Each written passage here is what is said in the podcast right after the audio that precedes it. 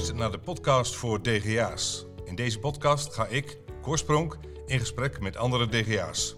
Over hun successen, maar ook over de moeilijke periode. Ga ervoor zitten en laat je inspireren. Vandaag ben ik in gesprek met... Bart Wever. We zijn hier op eh, jouw locatie in uh, IJsselmuiden. En uh, ik vroeg me al af, en waar kennen we elkaar van? Nou, ik... Heel veel jaren geleden, in 1987, liep ik hier rond als, als werknemer van jouw vader. Was chauffeurmachinist en bouwden we de MBI-fabriek in, uh, in Kampen. En zaterdag was ik hier uh, in, in de garage aan het werk. Samen met Leonard, met Kees hoorde ik dat de Kees heette. Dat is bijnaam, hè? ja, en toen was je drie jaar dat je hier rondliep. Dus was je nou een klein, een klein helmoetje. Um, en dat is nu inmiddels ben je 36 jaar. Woont in IJsselmuiden, heb ik begrepen relatie met Diana en kinderen Job en Seb. En als hobby's heb ik gezien heel veel dingen. Volgens mij wielrennen, MTB, 4x4 rijden, knutselen in de garage, Formule 1 en cars en trucks. Wat heeft je, wat heeft je voorkeur? Of zeg je allemaal? Uh, goeie vraag.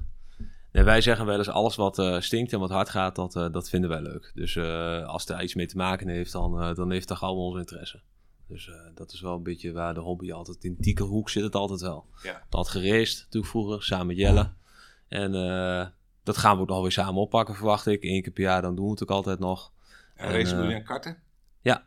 Ja, ja, nu op dit moment nog wel. Autosport heeft altijd wel de aandacht. Maar ja, we zijn van mening dat we eerst maar hard aan het werk moeten. Voordat we dan weer aan het dure hobby allerlei geld gaan besteden. Dus dat doen we later. Maar ja, dat, is wel, dat vinden wij wel leuk samen. Dat is wel gezamenlijk ook Wat zou jullie droom wezen om te doen? Ja, droom is altijd denk ik wel toch um, om uh, uh, uiteindelijk in Europa bijvoorbeeld rond te reizen met, met een dikke auto of zo. Dat soort dingen met, met een groep mensen. Dat doen we ook weer regelmatig, maar het is altijd wel kleinschalig. Maar ik zou het wel een keer een jaar lang weg willen zijn. Om gewoon Europa rond te kijken wat er allemaal is en daar vooral van te genieten. Ja, nou, leuk, want je ook van die racevormen die naar, naar de Noordkaap gaan of zo. Dat soort... Ja. ja, dit jaar gaan we nog een reis maken naar uh, Noorwegen, is de bedoeling. Gaan met een groep mensen ook naartoe. En uh, ja, dat is ook altijd gewoon puur het kader van wat we willen zien. En uh, met elkaar op pad zijn natuurlijk gewoon gezellig. Maar ja, en of dat altijd wat met de auto's te maken heeft, zulke soort dingen. Maar voor mij vind ik meestal wel, maar niet voor iedereen. Maar, ja, nou, ja. mooi. heb je een favoriete voetbalclub? Nee, ik hou niet van voetbal. Hou je van voetbal? Ik zag voetbal je wel bij Kampen, zag ik je nog wel eens op een foto staan. Ja, jawel. Wij sponsoren natuurlijk uh, alle clubs in Kampen uh, met onze bedrijven. Omdat wij het wel belangrijk vinden dat uh, natuurlijk, het is een, gewoon een, een mooie volkssport natuurlijk, volkssport. Waar kinderen natuurlijk heel goed gewoon hun vrije tijd aan kunnen besteden. En vooral een stuk van hun sociale ontwikkeling. Dus wij vinden voetbal altijd gewoon een mooie sport om daarmee bezig te zijn.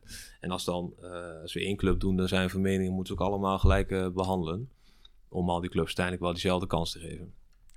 Ja, maar ja, goed, uh, een, een, voetbal loopt niet op diesel, hè, dus en die, uh, die ronkt niet. Nee. Dus, uh, favoriete muziek? poeh, dat is ook een goede vraag. muziek is denk ik wel vrij breed. ik kan, klassiek is bijvoorbeeld niet echt mijn ding. ik ben al meer vanaf de jaren negentig dat ik naar muziek luister. En dat gaat natuurlijk in die tijd, ja, is best wel heel divers, denk ik. het gaat natuurlijk goed nadenken. Bijvoorbeeld uh, op dit moment heb ik uh, Kensington wel aanstaan in de auto bijvoorbeeld. Noem maar eens wat. Dat is natuurlijk uh, veel meer live. Maar als je DJ Avicii bijvoorbeeld, dat is ook, spreekt me ook al aan. Die jongen die leeft natuurlijk niet meer. Maar die heeft al hele goede muziek gemaakt. Ja. dat is ook gewoon zo'n... dat is natuurlijk veel meer... Ehm, zit je in de hardstyle hoek, zeg maar. Dat is echt heel wat anders. Maar die... ja, ook het verhaal wat er dan achter zit, zeg maar. Dat interesseert me altijd wel. En maar goed, stel je moet naar, naar een klus... Wat voorbeeld in Vlissingen wat heb je dan? Heb je dan podcast aanstaan? Heb je dan uh, 538 aanstaan? Heb je dan uh, Q-Music aanstaan? Over het algemeen heb ik het hele stuk telefoon. Dus, uh, en als ik wat tijd tussendoor heb, dan uh, vaak wel BNR heb ik vaak aanstaan. Probeer het natuurlijk wel een beetje op de, van de actualiteit natuurlijk bij te houden. Dus dan vind ik het wel interessant om naar, bijvoorbeeld naar BNR Nieuwsradio te luisteren. Om ook buiten de actualiteit om, toch ook wel wat andere onderwerpen. Gaan ze natuurlijk wat dieper op in. Dat vind ik interessant om naar te luisteren. Ja. Ja, podcast eigenlijk heel weinig, moet ik wel heel erg ja, zijn. Nou, misschien na, na vandaag, hè? nou, inderdaad. Uh, en, uh, of autorijden eigenlijk? Uh, ik heb een land. Ik ben, ben landroverman, zeg ik altijd. Landroverman? Ja. Oké. Zit altijd hoog. Moet goed zien. Ja. Het is gewoon een lekkere auto, vooral een veilige auto. Dus, uh, ja. Lees je wel eens boeken? in de vakantie alleen. En dat is dan romans of... Nee, het gaat altijd over geschiedenis of over uh, onderwerpen. Dat kan heel... Uh, is net een beetje waar, in welke levensfase ik zit, denk ik, wat ik dan ook lees. Dus het is, je wil natuurlijk... Uh, ja, ik heb het idee dat ik op vakantie tijd heb om dat te doen. En daar heb ik normaal, gun ik me daar geen tijd voor. Maar als ik wat lees, dan is het toch vaak een stuk geschiedenis ergens van. Of, of misschien soms wel over een bepaalde ondernemer. Of over een bepaalde gebeurtenis. Of handel of zo kan heel breed zijn, maar iets waar ik wat van kan leren en waar ik wat ook weer mee kan nemen in mijn toekomst, uh, wie ik ben. Heb je een idool of iemand waar je tegenop kijkt? Naar op kijkt, niet per se tegenop, maar naar op. heb je een voorbeeld? Uh, dat is een goede vraag, daar moet ik over nadenken. Ik heb niet, uh, er is niet iemand die direct in mijn hoofd omhoog komt. Ehm, ja, een idool. Nou, op dit moment kan ik er zo snel niet zo snel een antwoord op geven. Het is, uh, ik heb natuurlijk wel mensen waar ik heel veel respect voor heb, wat ze allemaal bereikt hebben. Ook mijn vader er een van vanzelf. Maar goed, het, is, uh, het geldt zelf voor Jelle. Daar heb ik ook heel veel respect voor wat hij doet. Andersom is dat denk ik net zo. En je hebt natuurlijk gewoon mensen om je heen die eh, op allerlei vlakken actief zijn. Hoeft helemaal niet zozeer een ondernemer te zijn, maar dat kan ook een een voorzitter zijn van een bepaalde vereniging of iemand die toch wel ergens het verschil maakt. Ik vind het altijd mooi om dat te zien. Dus dan, en dat kan heel breed zijn, maar niet echt zozeer niet dol van die moet ik achterna of zo, helemaal niet. Nee. Probeer uiteindelijk wel je eigen wedstrijd altijd te maken en te kijken waar je zelf, uh, waar, dat, je denkt wel naar waar mijn toekomst kan liggen bijvoorbeeld, maar dat, dat, dat hangt niet vast aan een persoon. Ja. je gewoon te kijken van wat zijn nou de mogelijkheden en waar kunnen we naartoe. Hoe je werk je in de week? Ik ben daar ongeveer ik slaap zeg maar een uurtje of zes per nacht, denk ik. En de andere uh, eh, 18 uur, dan denk ik daar wel veel aan. Dus uh, ik ben daar wel heel intensief mee bezig. Uh, echt werken, gewoon ik denk vijf, zeg maar zes dagen in de week ben ik daar wel actief mee bezig. Hè. Ik zeg ondernemers altijd dan way of life. Ik zie het niet als werk, dus zodoende moet ik er ook even over nadenken. Want ik ben, het is gewoon voor mij iets wat ik doe en wat erbij hoort naast mijn gezin en mijn hobby's en alles wat ik doe.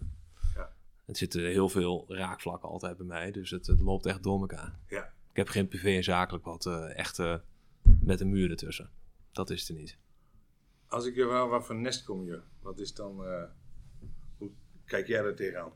Nou ja, dat is niet zo moeilijk. Wij komen uit actief nest, dus dat is gewoon, ja, goed voorbeeld doet volgen natuurlijk. Dus als je dan kijkt hoe mijn ouders zijn, dat zijn alle twee hardwerkende mensen. Zo ben je opgevoed. Eh, had gewend om eh, wat te doen.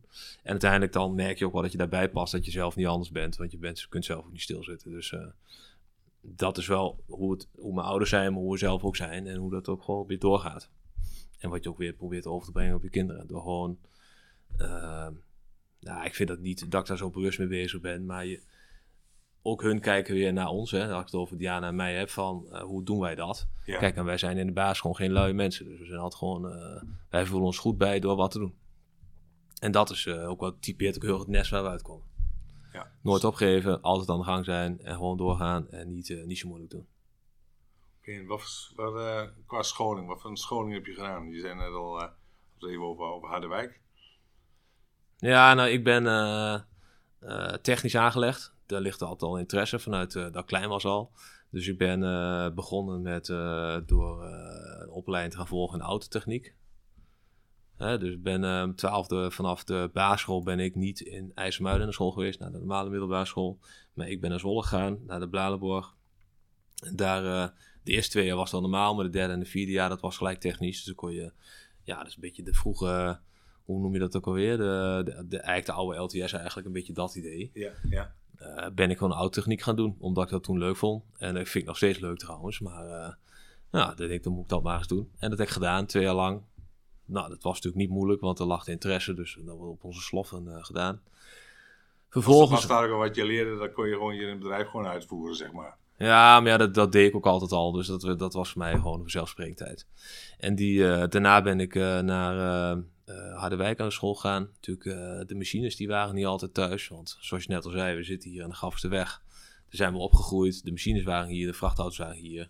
Uh, daar heb ik een link mee of zo. Ik ben machineman. Dus ik dacht toen op dat moment van... toen dacht ik van, nou, misschien moet ik kraammachines worden. Vond ik hartstikke leuk. Dus ik was ook in die tijd, vanaf mijn vijftiende... Ja, eigenlijk tot op mijn zestiende...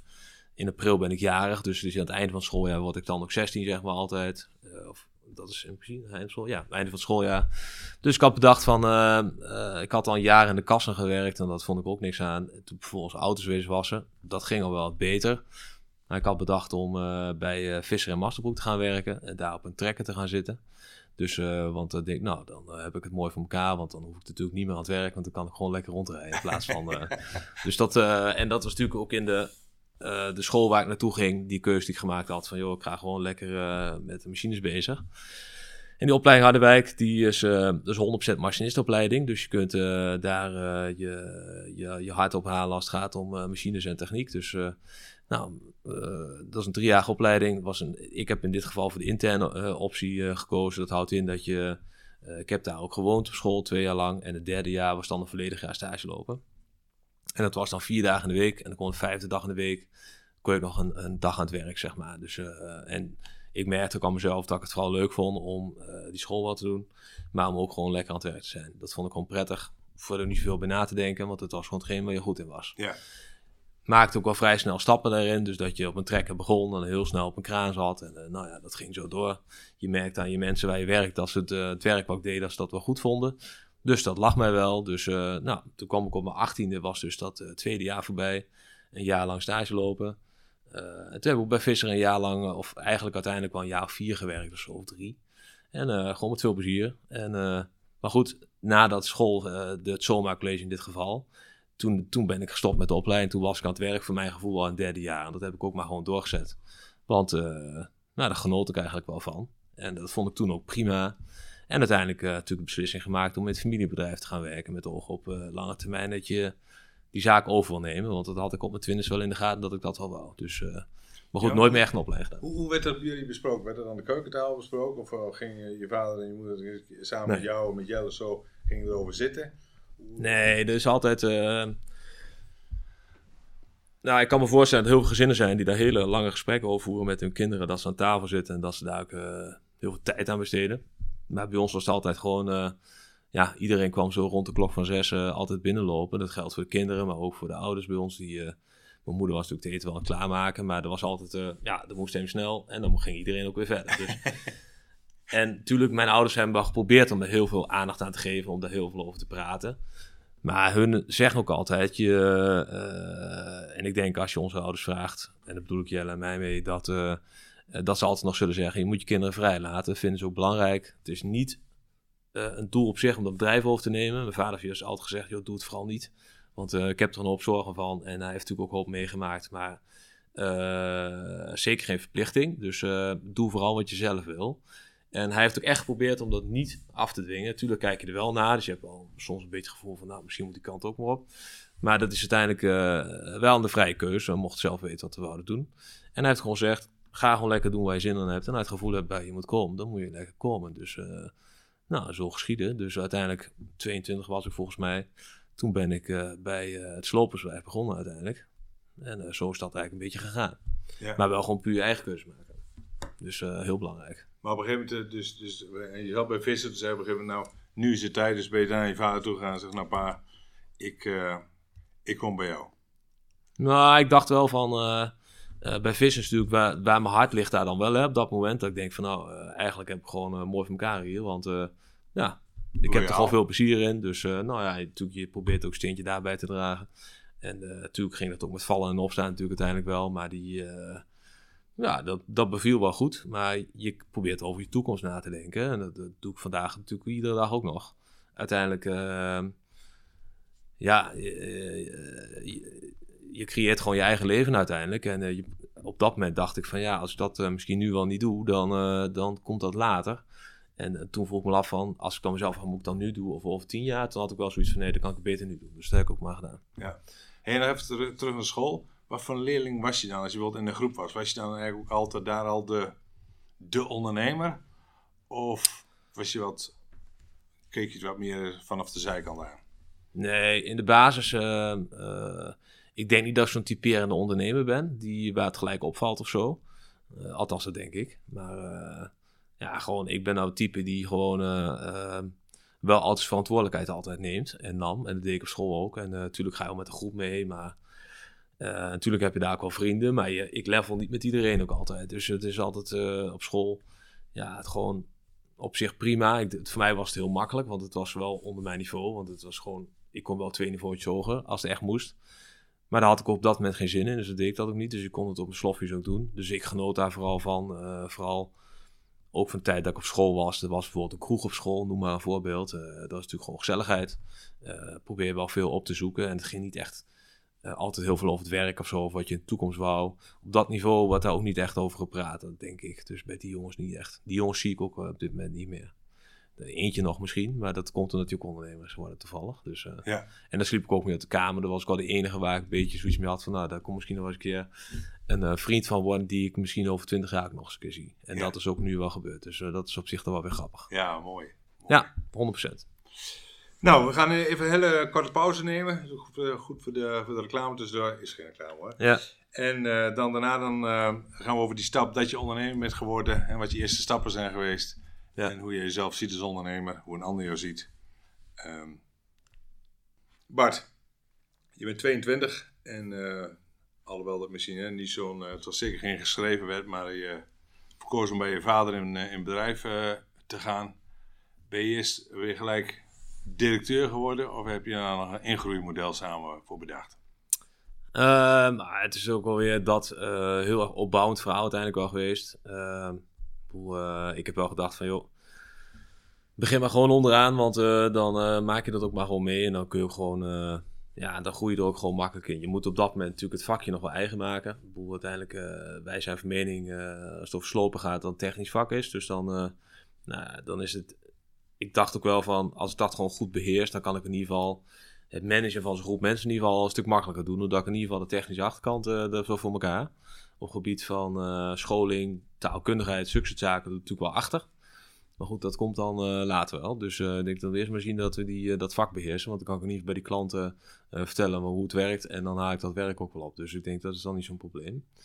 Begonnen gewoon op de werkvloer. Ik was natuurlijk kraammachinist op dat moment. Dus toen toch maar gewoon weer eigenlijk met de hand aan het werk gegaan.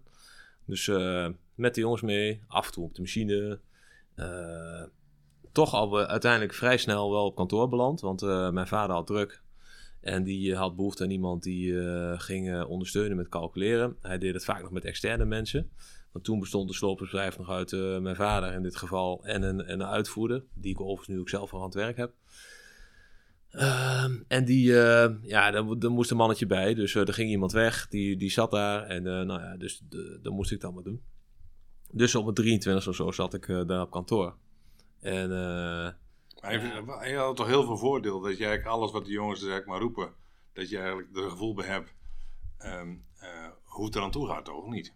Nou, uiteindelijk wel. Maar ik kwam er dus achter dat ik eigenlijk te snel op kantoor kwam. Want uiteindelijk, uh, ja, ik was natuurlijk nog jong en het was altijd... ik deed ook echt waar ik zelf zin in had op dat moment. Ik zat ook in zo'n fase van, ik had een relatie die uitging. En ik deed natuurlijk gewoon, nou ja, alles wat God verboden had eigenlijk, zo gezegd vooral dat genieten, dat stond toen wel redelijk uh, echt nog wel voorop. Nu nog wel, maar dat was toen echt wel gewoon even belangrijk. Ja, goed, en dan merk je dat je eh, bij de jongens op kantoor, dat was toch, uh, ik was veel te makkelijk en ik was wel te laat en ik had nog niet helemaal die discipline van, nou ja, als iemand dat vroeg, dan kon het bij mij ook nog een keer morgen. Maar bij mensen op mij zaten te wachten.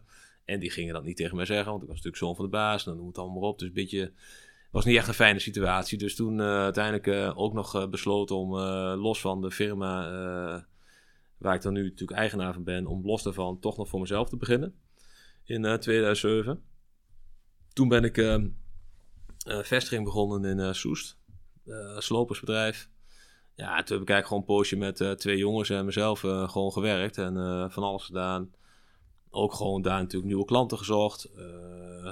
Uh, mijn eerste uh, gesprekjes met de bank natuurlijk uh, op dat moment wel gehad. Van ja, natuurlijk, je moet even opstarten. Dus je hebt natuurlijk, toen had je nog 18.000 euro nodig als je eigen BV wil starten. Dus moest ik even geregeld worden. Nou, dat lukte toen vrij simpel, want het ging erin, het ging eruit en dat was ook wel vrij simpel. Maar goed, ik had gelijk wel twee jongens in dienst, want ik denk, nou ja, dan moet ik maar gewoon gelijk een beetje gas geven. Dus nou, zo gezegd, zo gedaan, busje gekocht, alles gedaan. En ik denk dat ik daar een jaar of drie heb rondgelopen of twee altijd toch wel weer die band met het familiebedrijf natuurlijk altijd wel kort gehouden. Dus ook wel daar ondersteunen zijn. En daar ook altijd wel weer half in rondlopen. En toch zien dat je, je voelt je op dat moment toch wel verantwoordelijk ook voor dat bedrijf. En denk ja, uh, als ik kan toevoegen, dan doen we dat ook gewoon. Want je ziet dan natuurlijk je ouders dat ze daarmee druk zijn. En dan wil je daar een steentje bijdragen. Altijd wel gedaan. En uh, ja, toen ben ik denk na een jaar of drie kwam, was, stond eigenlijk een punt van, nou, wat gaan we nou doen? Want uh, ja, ik was natuurlijk de vorige niet voor niks op kantoor gekomen. En er veranderde daar wel wat. Maar ja, mijn vader was op dat moment ook gewoon druk met de andere dingen. En je zag gewoon dat slopersbedrijf ook van, ja, er moest gewoon natuurlijk al meer aandacht in. Nou, toen had hij nog een overname gedaan samen met wat collega's. En dat was een bedrijfje uit Zwolle. Nou, dat mislukte uiteindelijk helemaal compleet. En er moest nog een jaartje wat dingen afgehandeld worden. Dat heb ik toen nog gedaan. Nou, toen uiteindelijk wel gezegd van nou, uh, toch maar gewoon hierheen. Want uh, anders dan, uh, dan beter maar verder gaan wij zelf begonnen bent. Want dan gaat het hier ook van ons af. Dus die, toen ben ik eigenlijk volledig daarbij Weefsloop aan de gang gegaan op dat moment. En weer aan het calculeren gegaan. en vervolgens ja, toch eigenlijk mijn vaders plekje wel overgenomen in de tijd al. Denk ik in 2000 ja, 11, 12 zo'n beetje. Toen, toen werd dat wel serieus. En nou, toen hebben we de eerste overname gedaan. Eerste gedeelte daarvan. Een beetje rond 2016 pas. Maar goed, eigenlijk al vier jaar gewoon onder mijn uh, ouders gewerkt. En uh, nou, onderwijl is Jelle ook nog een keer bij ons begonnen bij bouwbedrijf. Dus eigenlijk die beide bedrijven een beetje wel in dezelfde fase. En nou ja, het zijn voor verleden natuurlijk gekomen waar we nu staan. Maar ja, dus een beetje echt wel opbouwend geweest. Altijd wel veel met de jongens bezig geweest. Ik ken alle jongens ook goed. Natuurlijk nu inmiddels wel heel veel nieuwe mensen. Maar ja, toch altijd wel heel erg met vak bezig geweest. En daar heb ik nu een hoop gemak van. Dat merk ik gewoon. Als, uh, nu ook een paar dingen doe ik zelf. En dan is het uh, merk ik dat dat, dat, dat prettig is. Dus dat, dat dus kan gewoon makkelijk doen. Dus omdat het gewoon goed weet. En ik heb al genoeg mensen hier gezien ook die wel zeiden dat ze het konden. Maar dan ja, toch op de technische inhoud. Dan, dan gaat dat vaak niet. Omdat het toch ja, slopen kunnen, maar je niet leren uh, op een opleiding. Dus je moet in de praktijk wel echt doen. Om daar gewoon goed uh, je ei kwijt te kunnen. Ja. Um, lijk je meer op je vader of meer op je moeder? Uh, nou, qua uiterlijk lijk ik op mijn moeder. Ze zijn de looks van mijn moeder. En mijn vader.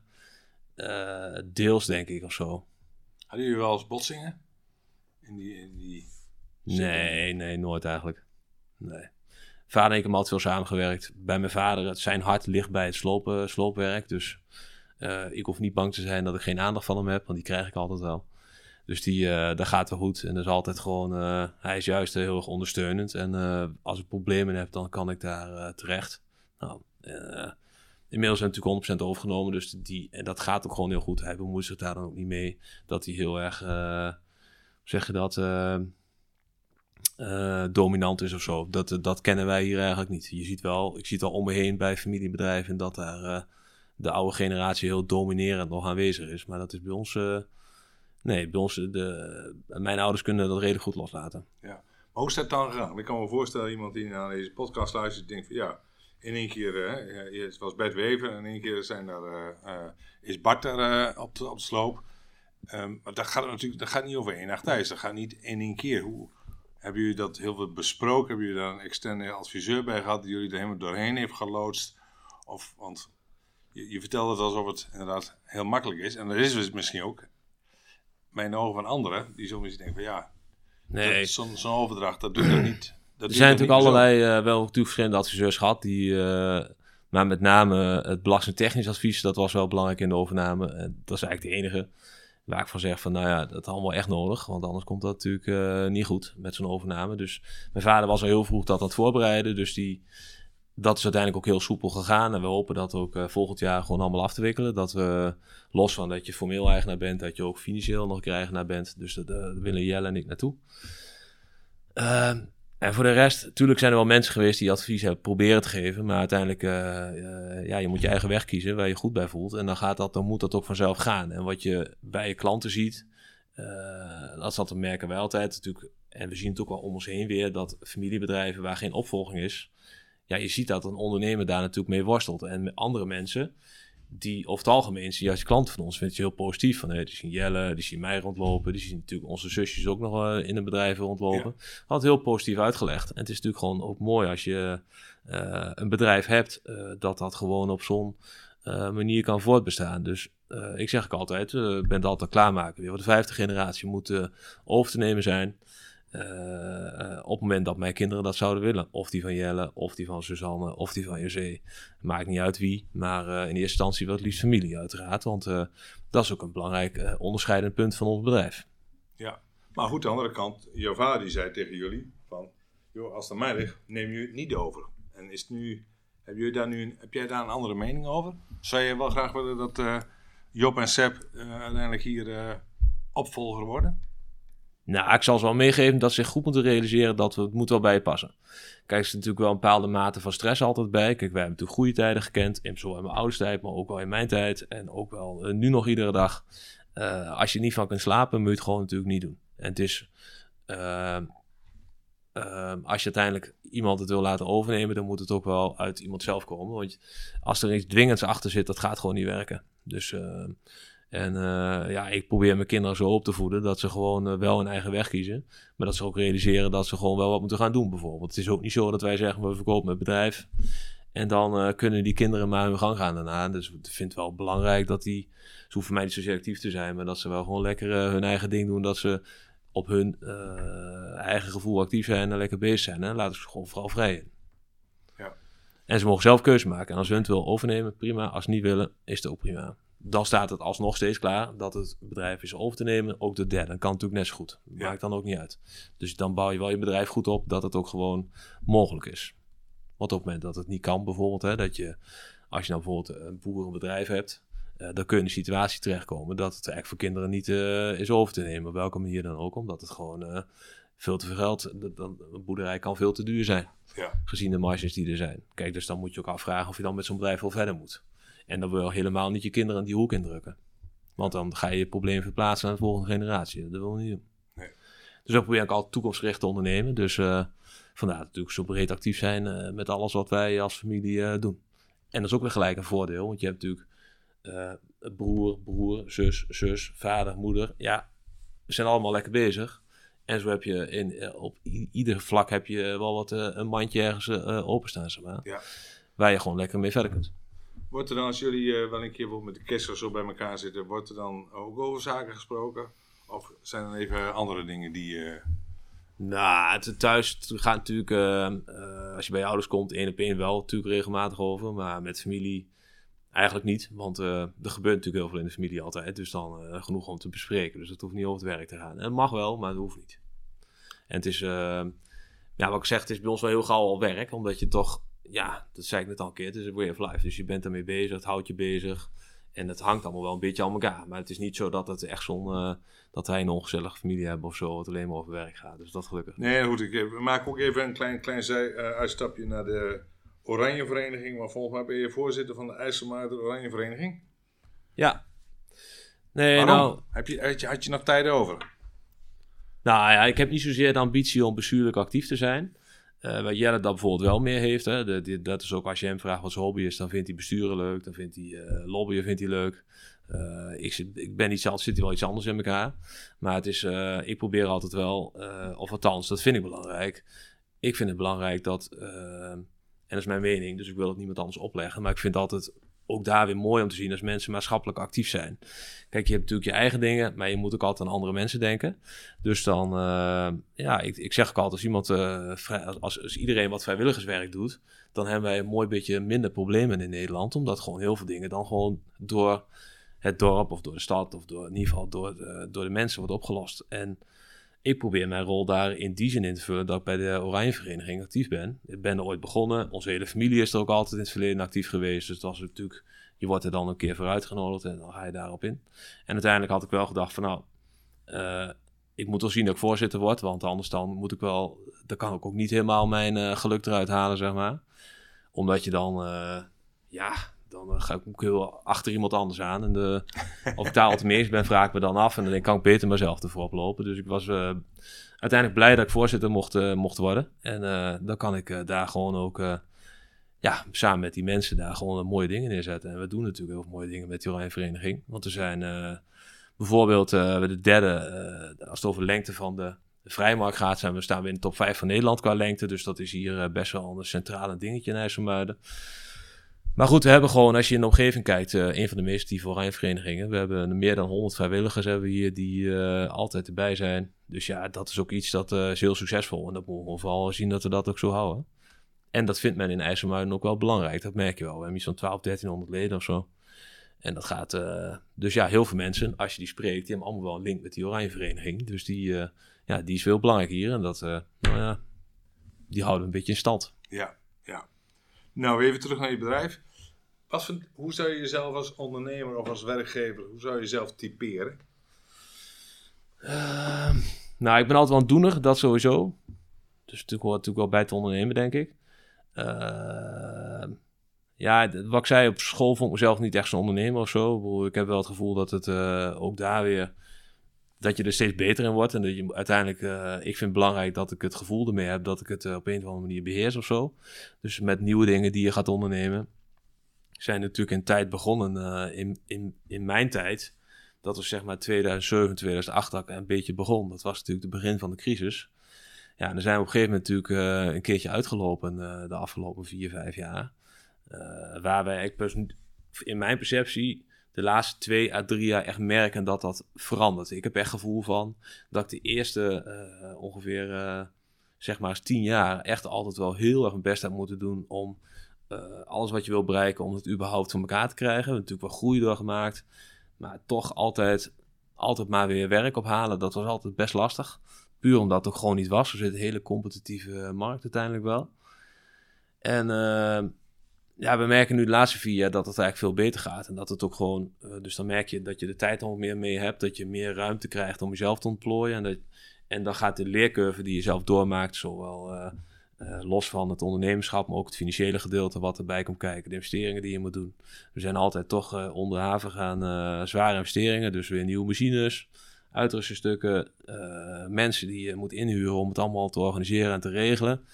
Ja, en dan, dan ligt toch dat verschil tussen winst en verlies maken heel dicht bij elkaar.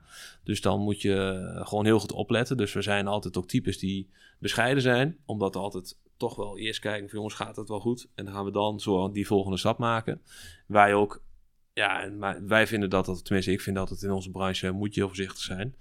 Omdat je maar zo uh, aan de verkeerde kant van de streep zit. En dan krijgt het financieel moeilijk. Ja, en dat is gewoon, dat hebben we ook wel meegemaakt. Maar dat is gewoon niet prettig in het ondernemerschap. Want je wil uiteindelijk financieel daar ook gewoon uh, je vrijheid kunnen hebben om uh, nieuwe dingen te ontplooien.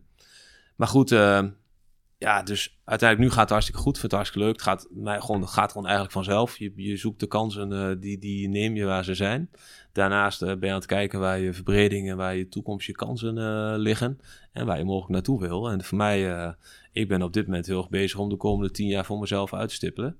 En daar staan we nu een beetje aan het begin. Dus natuurlijk 36. Ik vind dat je voor je 50ste dag gedaan moet hebben. Nou ja, dan moet het wel staan. Dus nou ja, en dat is, uh, vind ik heel leuk, maar uh, dat is natuurlijk uh, ook de toekomst en nieuwe dingen. En toch, ja, want anders hou ik die uitdaging niet. Het moet niet elke dag hetzelfde zijn. Dus, Oké, maar als binnen een bedrijf een vraag gesteld wordt, waar moeten ze sowieso jou, wanneer bellen ze jou omdat jij daar het best in bent? Nou, meteen als we gesloopt moeten worden natuurlijk, is voor de hand liggend. anders moet Jelle bellen als we gebouwd moeten worden. Ja, waar ik goed in ben... even binnen het bedrijf bijvoorbeeld, hè? Dus, dus wat, wat is vooral wat is jouw, vooral jouw toegevoegde waarde als eigenaar, als DGA? Nou, wat ik doe is, uh, ik probeer altijd mijn mensen gewoon toch wel zelfstandig te laten werken. Ik moet, dat krijg ik althans wel terug, dat ik wel op moet letten dat ik niet soms altijd mijn niveau ook met de andere mensen doorleg. Dat ik daar hetzelfde verwachtingspatroon van krijg. Maar ik probeer wel altijd iedereen op zijn eigen stukje gewoon laat me gaan en zichzelf ontwikkelen als je wat te vragen hebt, dan kom vooral dan op dat moment even bij me. En dat zie je ook gewoon gebeuren. Dat kan een uitvoerder zijn, kan een perkleider zijn of een calculator die even wil spiegelen. Ik probeer juist die ondersteunende factor te zijn om juist de jongens dat zelfvertrouwen te geven wat ze nodig hebben om te functioneren in de uh, dagelijkse beslommeringen die ze uh, los van elkaar moeten organiseren en regelen. En niet zozeer, ik ga ze niet vertellen wat ze moeten doen, maar ze krijgen van mij een bevestiging en het vertrouwen van mij om die vrijheid en dan uiteindelijk dan gewoon uh, goed kunnen functioneren. En ik hoop dat, ik denk dat ik dat goed doe. En dat kan natuurlijk iedere keer beter misschien, maar ik probeer wel op die manier zo mijn jongens zelf, zelf, zichzelf te laten ontwikkelen en zelf aan de gang zijn en zelf nadenken in plaats van dat ik dat was doen.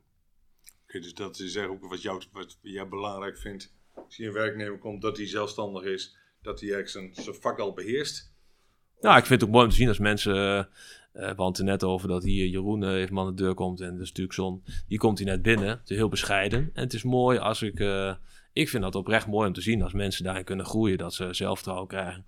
Dat daar echt een, een kerel komt te staan, zeg maar. Nog meer als je dat misschien nu al wel is. Maar en dat ze daar gewoon, ja, dat ze daarin groeien. En dat ze uiteindelijk ook in ons bedrijf stappen kunnen maken. Als ze dat willen, als ze ambitie hebben, dan kunnen ze bij ons natuurlijk ook altijd uh, weer verderop. En dat is, ja, die vrijheid krijgen ze. En ik vind het mooi om dat te zien. Ja. En welke muur ben jij voor jezelf al tegenaan gelopen als, als ondernemer? Welke muren? Wat zijn echt, wat zijn echt irritatiemomenten of grenzen voor je? Nou, de, waar ik tegenaan loop is dat uh, als je mijn ambitieniveau wegzet tegen uh, bijvoorbeeld wat iets kost om, om dat te bereiken, dan merk ik dat ik soms wel wat meer tussenstappen moet nemen om uiteindelijk uh, die ambitie in te kunnen vullen. En ik wil daar gewoon al vaak wel te hard mee. En dan kom je er dus achter dat hetgeen wat je wil niet realistisch is. En dan loop je natuurlijk tegen de, tegen de wereld aan dat het allemaal of gefinancierd moet worden of ja, het geld moet ergens wegkomen. En dan is dat er misschien soms wel niet, of juist wel. En dan gaan we dat nog wel doen. Want, uh, nou ja. Dus met name dat verschil tussen ambitie hebben en uh, financieel slash ambitie, dat is wel een muur waar je tegenop loopt. Want je wil gewoon hard. Want ik heb wel in de gaten dat de laatste vijf jaar, die gingen, of ik zeg wel eens, de eerste tot mijn zestiende, voor mijn gevoel, heeft dat heel lang geduurd. En vanaf mijn zestiende tot waar we nu zijn, ja, dan is dat maar zo voorbij. Voor mijn gevoel is dat voorbij gevlogen. En zo denk ik ook na over uh, totdat ik een jaar of 50, misschien een keer 60 ben. Ik hoop dat ik nog worden. Maar dan heb ik het idee, dan moet ik gas geven. En dan wil ik harder als dat ik kan. Dus uh, ja, daar loop ik nu een beetje tegen. Ja, maar je, Slopen, las ik ook op je website, is wel een, een heel erg dienstverlenende uh, bedrijf. Ja. En altijd in dienst van de klant. In hoeverre kun jij jouw ideeën bijvoorbeeld over circulariteit of over duurzaamheid, in hoeverre kun jij dat met je klant bespreken, zodat hij een eind met jou meegaat? Nou, gek genoeg in de circulaire wereld bij onze klanten. Uh, wat wij natuurlijk nu gewoon nog altijd merken. Het gaat uiteindelijk, circulariteit, circulariteit is natuurlijk in de basis prima. Maar goed, mag niet meer kosten. Dus dat vindt mijn klant toch altijd nog lastig. Bij gemeentes werkt dat wel wat anders. Maar ja, dan zit je in bestekken waar je voor je plannen of voor je dingen punten krijgt. Maar dat is toch altijd heel willekeurig. Dat kun je ook niet controleren. Dus ik zeg altijd, joh, doe maar gewoon over de prijs. Want dan kunnen we in ieder geval tastbaar iets, zeg maar. Dus op zich ben ik daar altijd wel een voorstander van. Um, circulariteit bij onze klanten. Uh, zeg maar, vijf jaar geleden was dat echt nog een, een USP. Dat kon je onderscheiden. Tegenwoordig moet dat gewoon standaard wel zijn. Als jij uh, nu niet weet wat circulariteit is, of, of, wat dat behelst en waarom dat er is. En, hè? Kijk, het gaat natuurlijk over de toekomst waar we uiteindelijk geen grondstof meer willen gebruiken. Of geen uh, grondstof eigenlijk. We willen gewoon alles hergebruiken. En als je dat spelletje goed snapt, dan kun je als ondernemer daar ook mee bezig zijn. En uiteindelijk ook in je bedrijf gaat dan ook meer nog zo werken. Dus het is. Uh, en dat, dat is bij ons ook altijd gewoon heel klein begonnen. Dat is gewoon van uh, in plaats van uh, je kunt iets in de container gooien. En daarbij misschien heel weinig geld kwijt. Maar je kunt ook de moeite nemen om het bijvoorbeeld wel een keer op marktplaats te zetten. En het voor niks weg te geven. Want dan heb je in ieder geval geen afval bijvoorbeeld. Dus zijn hele kleine dingen.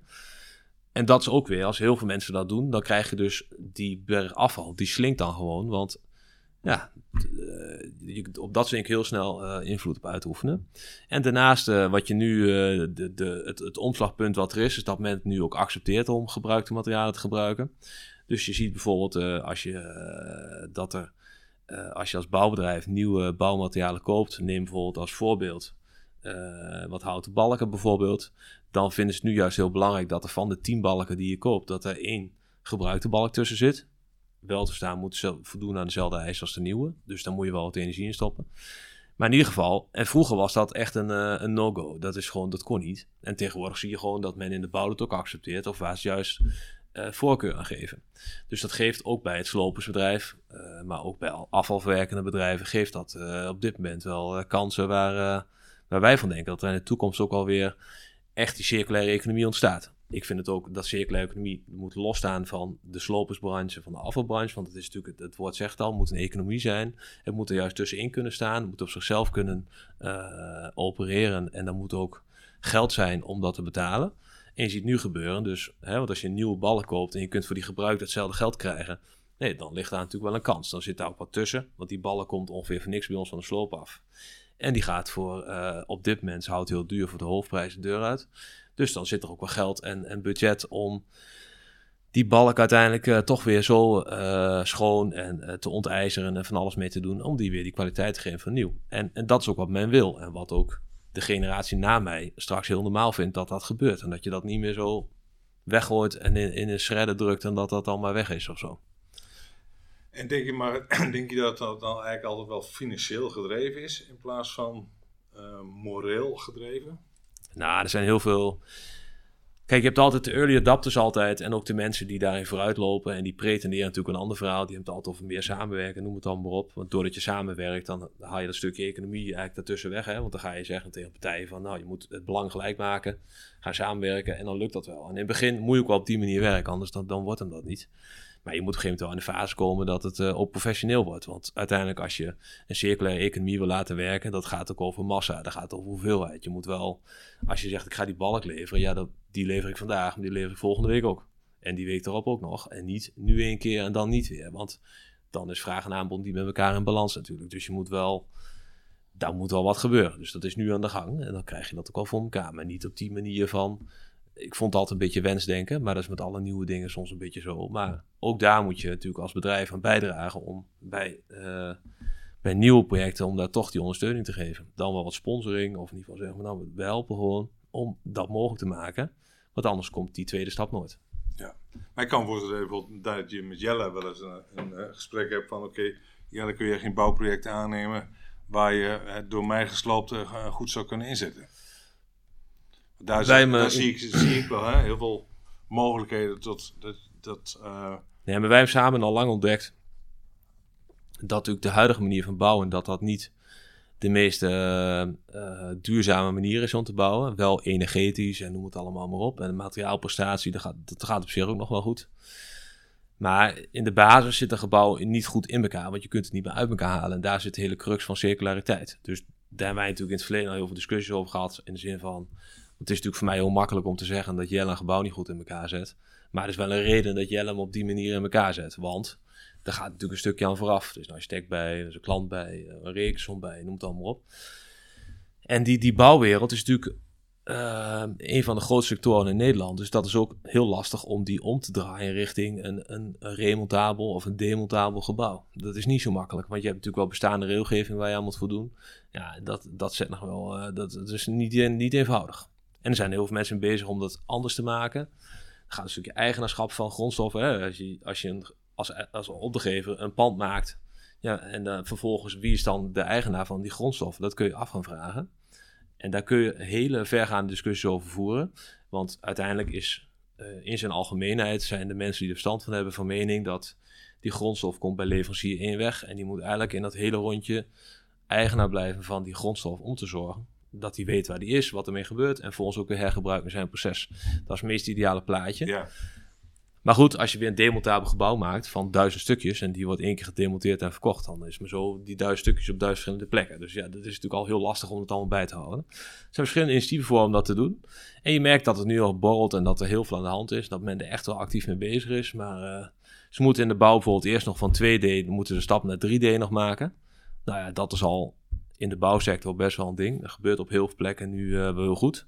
Maar als je dan ook nog naar een, circulair gebouw toe moet, ja, dat is eigenlijk een stap daarna of dat moet nu gelijktijdig. Maar dat kost gewoon veel tijd. En dan komen wel slopers daar volgens nog weer achteraan om daar ook wat van te vinden. Ja, ja, ja. Maar uh, nou ja, dus wij proberen dan maar, uh, Uiteindelijk ontmantel je dan natuurlijk je sloopbedrijf naar een de demontabel bedrijf, zeg maar. Ja, op de hele lange termijn zal het wel zo zijn. Uh, ja, ik denk het wel. Uiteindelijk, uh, dat klopt. Het zal wat meest ideale mooie plaatjes zijn. Ja. Maar je hebt natuurlijk ook nog uh, gevormde grondstof met werk, zoals beton en puin en dan noem het allemaal op. Dus dat machinewerk, dat blijft er toch altijd wel bij, denk ik.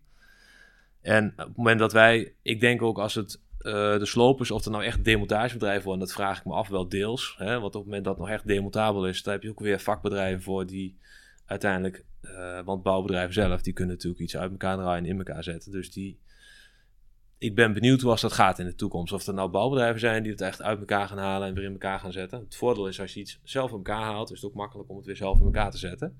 Of in ieder geval binnen één organisatie houden. En als je dat derden laat doen, of een slopersbedrijf, dus ja, dat, is, dat vind ik nog een beetje. Het is wel makkelijk om dat te zeggen, iedereen zegt het ook, maar ik vraag me af of het helemaal zo gaat in de toekomst. Ja. Moet zien. Nou, misschien zou toch eens even kijken hoe uh, Job en Sebas die met Lego spelen. Dat het ook uh, daar misschien wel een beetje blijkt. Hè? Als Lego in elkaar zijn, als Lego weer uit elkaar halen. Ja, ze spelen nog mijn Lego van vroeger. Dus dat uh, ja. circulair product dat ja, dat ja. Waar sta je over drie jaar? Uh, sta ik over drie jaar. Uh, sowieso aan het voetbalveld bij een van mijn kinderen, denk ik, om mee te beginnen. Denk het wel, want dan zijn ze de ouder gaan sporten. nou, dan ben ik, ik ben op de achtergrond met mijn huis bezig. Dan heb ik die natuurlijk inmiddels wel een keer afgerond. Ik ben er nu bijna klaar mee. En als ondernemer, dan, dan, denk ik dat wij ons dienstenpakket nog weer wat uitgebreid hebben. Ik heb de ambitie om wat op in ieder geval, we hebben nu allemaal dienstverlenende bedrijven om ook toch wel een handelend bedrijf uh, te gaan maken, waar we echt wat, wat maken en wat verhandelen. Dus meer die kant op. En waar moet ik dan aan denken? Nou, dat is gewoon, dat kan echt van alles zijn. Ik heb, ik heb iets met hout, dus ik ben aan het kijken van, nou, welke rol en in welke hoekers wij moeten gaan zitten. Maar ik, in, in de, als we wel het net over circulaire economie, dus ik denk wel dat er kansen liggen, omdat ik die uh, ken natuurlijk de afvalwereld goed. Um, dus, eh, en zodoende kan ik ook die koppeling met houthandel maken en dan kan ik er wat mee gaan ondernemen. Dus kan houthandel zijn in combinatie met uh, gebruikt hout. Heb ik natuurlijk net even kort wat voorbeelden van gegeven. Maar er kan ook gewoon gebruikt hout uh, toch weer opwaarderen dat het weer gebruikt kan worden als nieuw of misschien iets andere toepassing. Uh, ik wil altijd wel graag, ik vind het ook mooi, en dat is ook weer wel iets maatschappelijk, maar om die mensen met een afstand uh, arbeidsmarkt daar wat aan te koppelen. Niet zozeer vanuit economisch vlak, maar wel vanuit maatschappelijk vlak. Dat economisch wat voordelen biedt, het zal, maar ik denk dat daar ook heel veel energie in moet om die mensen te begeleiden. Maar om uiteindelijk ook daar samen wat mee te doen. In beginsel, uh, ja, je probeert toch altijd mensen weer die, die, die arbeidsklaar te maken. Er zijn er best wel veel van die uh, aan de kant staan. En dat je, uh, nou, als je een kans geeft, dan zie je toch vaak dat er nog wel weer mensen zijn die wel weer opkrabbelen en toch wel weer aan de gang gaan. Nou, dat wil ik graag in ieder geval dus het, het inclusieve combineren met het uh, circulaire. Zeg maar, dat zou natuurlijk een mooie gedachte altijd. En dan op gebied van hout willen we wat mee gaan doen. En daarnaast willen we gewoon onze bestaande bedrijven natuurlijk gewoon... Dat vind ik, dat moet altijd wel de baas blijven. Dus daar moet je altijd zuinig op zijn. Willen we natuurlijk nog wel laten groeien.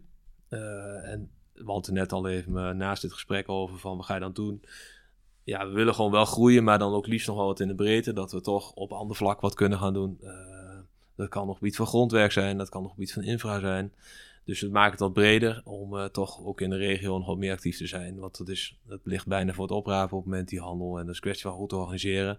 Die kunnen we, en dat is ook gewoon een groei die we redelijk vlot kunnen realiseren. Dus dat is voor de korte termijn. Op de lange termijn maken we het bedrijf dus gewoon uiteindelijk nog technischer. Uh, en dat is natuurlijk gewoon belangrijk, technisch inhoudelijk kennis hebben in het bedrijf die een ander niet heeft misschien. Omdat we ook zo breed zijn. Dus, uh, dus dat. En uh, over vijf jaar alleen nog maar elektrische kranen? Of moet hier wel de diesel blijven grommen? Nee, het mag voor mij elektrisch worden. Heb je al wat dingen elektrisch? Nee, op dit moment in de bouwsector is dat nog best wel uh, heel innovatief. Uh, we hebben wel elektrische machines die, uh, die voor ons aan het werk zijn. We hebben ze zelf niet, maar we gebruiken ze wel regelmatig. Die, dat zijn robots die op, bijvoorbeeld op, hoogte toch wel zwaar werk doen. Er zijn al wat lichtere machines die nou, toch wel zware dingen kunnen doen. Wat dus voor die, je merkt ook dat die jongens dat, dat ouderwetse zware sloopwerk, dat verandert daar ook wel. Dus je moet dan toch zien dat je met machines gaat werken. Dus in het kleine zie je het nu wel gebeuren dat het uh, kan. Maar op het grote is het gewoon de, de energievraag te groot om ja, echt elektrisch gaan werken. Als je een kraan op het elektriciteitsnet aansluit, dan gaan de lampen verderop knipperen, denk ik. Dus dat kan nog niet echt. Dus hoe dat dan moet gaan doen en om dan een aggregaat naast een kraan neer te zetten om mij elektrisch te maken, dat is ook niet helemaal de oplossing. Wat net ligt op waterstof natuurlijk, dat is wel een ding waar wij denken dat de toekomst ligt. En dat is natuurlijk gewoon een goede energiedrager die ook op een machine kun je die gewoon opslaan in een tank. Dus dan heb je geen draad aan de kraan, want ja, machines rijden rond en die draaien. Als je dan een kabel eraan hebt zitten, dat is natuurlijk niet echt praktisch. Dus we moeten op die manier iets gaan vinden dat werkt. Een accu, dat is ook gewoon allemaal te lomp en te groot en dat werkt ook niet. Nou, um, ik wil eigenlijk afsluiten met een, uh, met een, uh, een tip, want je bent inmiddels ervaringsdeskundige als ondernemer, maar ook in een familiebedrijf. Um, en ik vind dat het hier eigenlijk wel uh, redelijk soepel loopt, tenminste aan de buitenkant en de gesprekken die ik met jou en jij heb. Mm. Um, wat voor tips zou jij aan andere mede-ondernemers geven die in dezelfde situatie zitten als jou? Um, nou, dat is ook alweer een goede vraag. Hè? Ik heb natuurlijk uh, expres ook niet voorbereid natuurlijk. Uh, wat is een goede tip? Ja, uh, ik denk dat je gewoon je eigen gevoel moet volgen. En niet, je moet wel een andere luisteren, dat is natuurlijk heel belangrijk. Maar voorop moet wel staan je, eigen gevoel. Waar voel je je goed bij? met name dat laatste, dat is heel belangrijk. Anders kun je nooit goed functioneren. Dus als je je goed voelt en het voelt goed wat je doet, nou ga dan ook daar vooral mee door en niet met andere dingen. Dankjewel Bart Wever voor dit gesprek. Alsjeblieft. En dan zijn we nu aangekomen aan het einde van deze podcast voor DGA's. Wil je regelmatig geïnspireerd worden door de verhalen van andere DGA's? Abonneer je dan op deze podcast. Ben je DGA en wil je wel eens verder praten over de onderwerpen die je gehoord hebt? Dan maak ik graag een afspraak met je. Je weet mij vast wel te vinden. Voor nu zeg ik, ik wens je nog een fijne dag. Hoi!